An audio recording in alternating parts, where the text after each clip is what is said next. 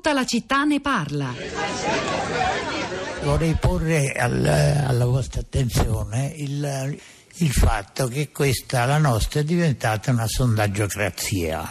Cioè si sentono i sondaggi e si, sentiti i sondaggi ci si orienta al meglio. Dice, ah, allora se questo è, eh, facciamo questo, facciamo quest'altro. Sondaggiocrazia. Io vorrei che fosse imposto, si capisce, per legge altamente punita, perché se no non c'è niente, eh, venisse richiesta ai nostri sondaggisti non solo cosa ne pensa di una cosa, ma cosa ne sa. Ne verrebbe fuori che il 90% pensa, cioè non pensa, su cose che non sanno assolutamente. Quindi questa è una delle prime colossali storture di questo sistema, perché al naso direi che il 10% dell'elettorato eh, sa di quello che parla quando risponde a un sondaggio, tutti gli altri rispondono a caso e c'è un, una letteratura almeno in America abbondante su questo, sul fatto che l'interpellato si vergogna di dire non lo so e dice a caso che la marmellata è un treno a, di alta velocità. L'opinione e la conoscenza approfondita delle cose, questo è un tema cruciale anche per la puntata di oggi, per il coinvolgimento dei cittadini, per il ricorso strutturale ai referendum. Era la voce del politologo Giovanni Sartori che abbiamo ricordato anche con eh, il, la voce di, di, dalla sua università la Columbia University, quella che lo è stata per diversi anni, di Nadia Urbinati, scomparso ieri, insomma su, su Sartori si sono letti articoli a pagina 3, se ne tornerà a parlare anche in questa, in questa nostra giornata. E a proposito di, di, di conoscenze di, degli elettori, c'è Silvano da Borgomanello che scrive senza competenze si finisce per essere in balie dei populisti. Chissà, forse anche le due telefonate arrivate oggi a filo diretto alle prime pagine che sul tema dei vaccini e del fatto che si scelga di non vaccinare i propri bambini bambini senza basarsi su adeguate conoscenze, eh, ma credendo a nessi del tutto strampalati e infondati, come per esempio tra vaccini eh, e autismo, fa parte in qualche modo del dibattito che abbiamo provato a sviluppare stamani. Florinda Fiamma. Pietro, buongiorno, buongiorno alle ascoltatrici e agli ascoltatori. Parlando di Movimento 5 Stelle e Democrazia Diretta, in particolare a Roma, siamo andati a curiosare sul profilo Twitter della sindaca Virginia Raggi. Il primo tweet eh, presente questa mattina è rassegnatevi, quest- eh, questa maggioranza va avanti con forza nell'interesse unico dei cittadini e poi segue un post con un video di un'udienza e poi un retweet eh, de- dal, movi- dal profilo del Movimento 5 Stelle Roma in cui c'è scritto scritto il potere deve tornare nelle mani dei cittadini. Roma 5 Stelle vuol dire bilancio partecipativo, petizioni popolari elettroniche e consultazioni online.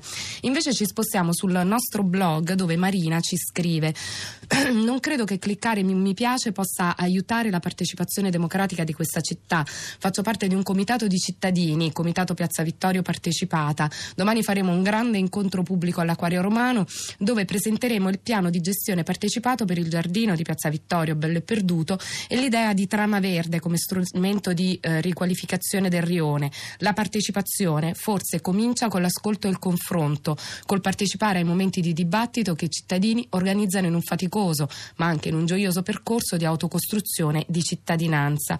E poi Lucia ci scrive sulla nostra pagina Facebook: Temevo che saremmo arrivati a questo, votare con mi piace e non mi piace. La democrazia viene direttamente dalla peristalsi del click. E poi Cristian Christian, mi spiace, ma oggi vi sento lontani, terribilmente lontani. Il problema del Movimento 5 Stelle non è la modalità con la quale si esprimono le democrazie, ma cosa rappresentano, chi sono. Libertà, fraternità, egalità e mm, a, que- a quali di questi tre pilastri della rappresentazione democratica appartengono? E infine Marco, scusa, la vera democrazia è quella svizzera, referendum numerosi per stabilire il principio su cui si debba basare la legge. Chi non vota si affida alla volontà degli altri. Anche attraverso gli sms c'è chi manifesta per esempio un po' di irritazione per aver liquidato le consultazioni online come un rifiuto del dialogo. Chi conosce la rete, Liquid Feedback ad esempio, sa che ci sono e come i confronti e i dibattiti online, quanto ottuso conservatorismo a sinistra ha notato la paura del confronto online. Aprire chiarire davvero al popolo le discussioni, non sia mai. Allora, ci sono due ascoltatori collegati, Maurizio da Marino, siamo in provincia di Roma. Buongiorno Maurizio. Buongiorno, buongiorno a voi. A lei. Buongiorno, eh, a lei la parola, prego. Ehm, no, il discorso è, è molto affascinante, molto affascinante quello che propongono i 5 Stelle perché chiaramente la futurologia è un, è un, momento importante e ci fa cambiare sicuramente il modo di pensare, però io penso che la democrazia sia un'altra cosa, sia la partecipazione viva. E, ripeto, io ho fatto questo, questo piccolo intervento con, con l'SMS dicendo se la democrazia è partecipazione di tutti, cioè anche un, un anziano, un anziano che, non, che, non, usa il web, che non, che non sa usare dire, questi strumenti, come fa a partecipare? Si deve per forza attenere a un tutore, non so come, come, può partecipare, che poi a volte magari le cose diciamo, più sagge vengono un po' dagli anziani. Quindi io penso che la democrazia sia una, una partecipazione viva di quello, che, di quello, che, può essere. E che comunque voglio dire anche questo, questo sistema dire, che stanno utilizzando 5 Stelle è un po' una forma di rappresentatività un po' ridotta perché dire, quello che è successo a Genova noi in, pochi, in, poche persone oppure le comunarie che usano sono poche persone che determinano una, una piccola rappresentanza. Ha sentito no, la risposta di Danilo Toninelli a questa obiezione che ho fatto anch'io, questa, a questa critica, dice quei 380 che hanno votato Cassimatis e gli altri che hanno votato per l'altro candidato sono un po' un'avanguardia, sono persone che magari poi faranno i consiglieri comunali, parteciperanno attivamente alla gestione della città e quindi insomma è una minoranza, ma una minoranza che forse vale un po' più degli altri. Uno non vale più uno. Chi lo sa? Enrica da Bassano, buongiorno, benvenuto. Benvenuta. Buongiorno. Buongiorno, buongiorno.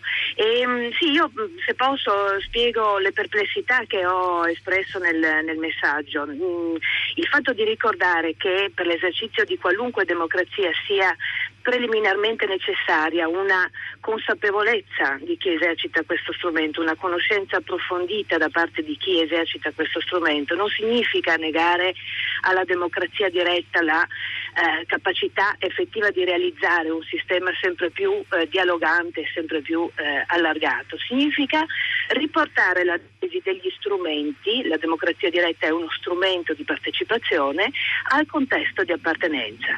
E, se noi diamo un'occhiata alla storia, i grandi momenti in cui si è costruita la tradizione democratica, dalla Grecia classica alla rivoluzione inglese, alla Costituzione degli Stati Uniti d'America, sono sempre stati caratterizzati da una pre preliminare diffusione della conoscenza, dal dibattito filosofico, dalla diffusione delle idee democratiche. Quindi eh, la democrazia diretta può essere uno straordinario strumento di partecipazione a patto che prima si sia diffusa la conoscenza, si sia... Grazie a Dica, in piena eh, sintonia con le parole di Giovanni Sertori sentite poco fa. Una battuta anche da Piero da Reggio Emilia, davvero in breve se può Piero.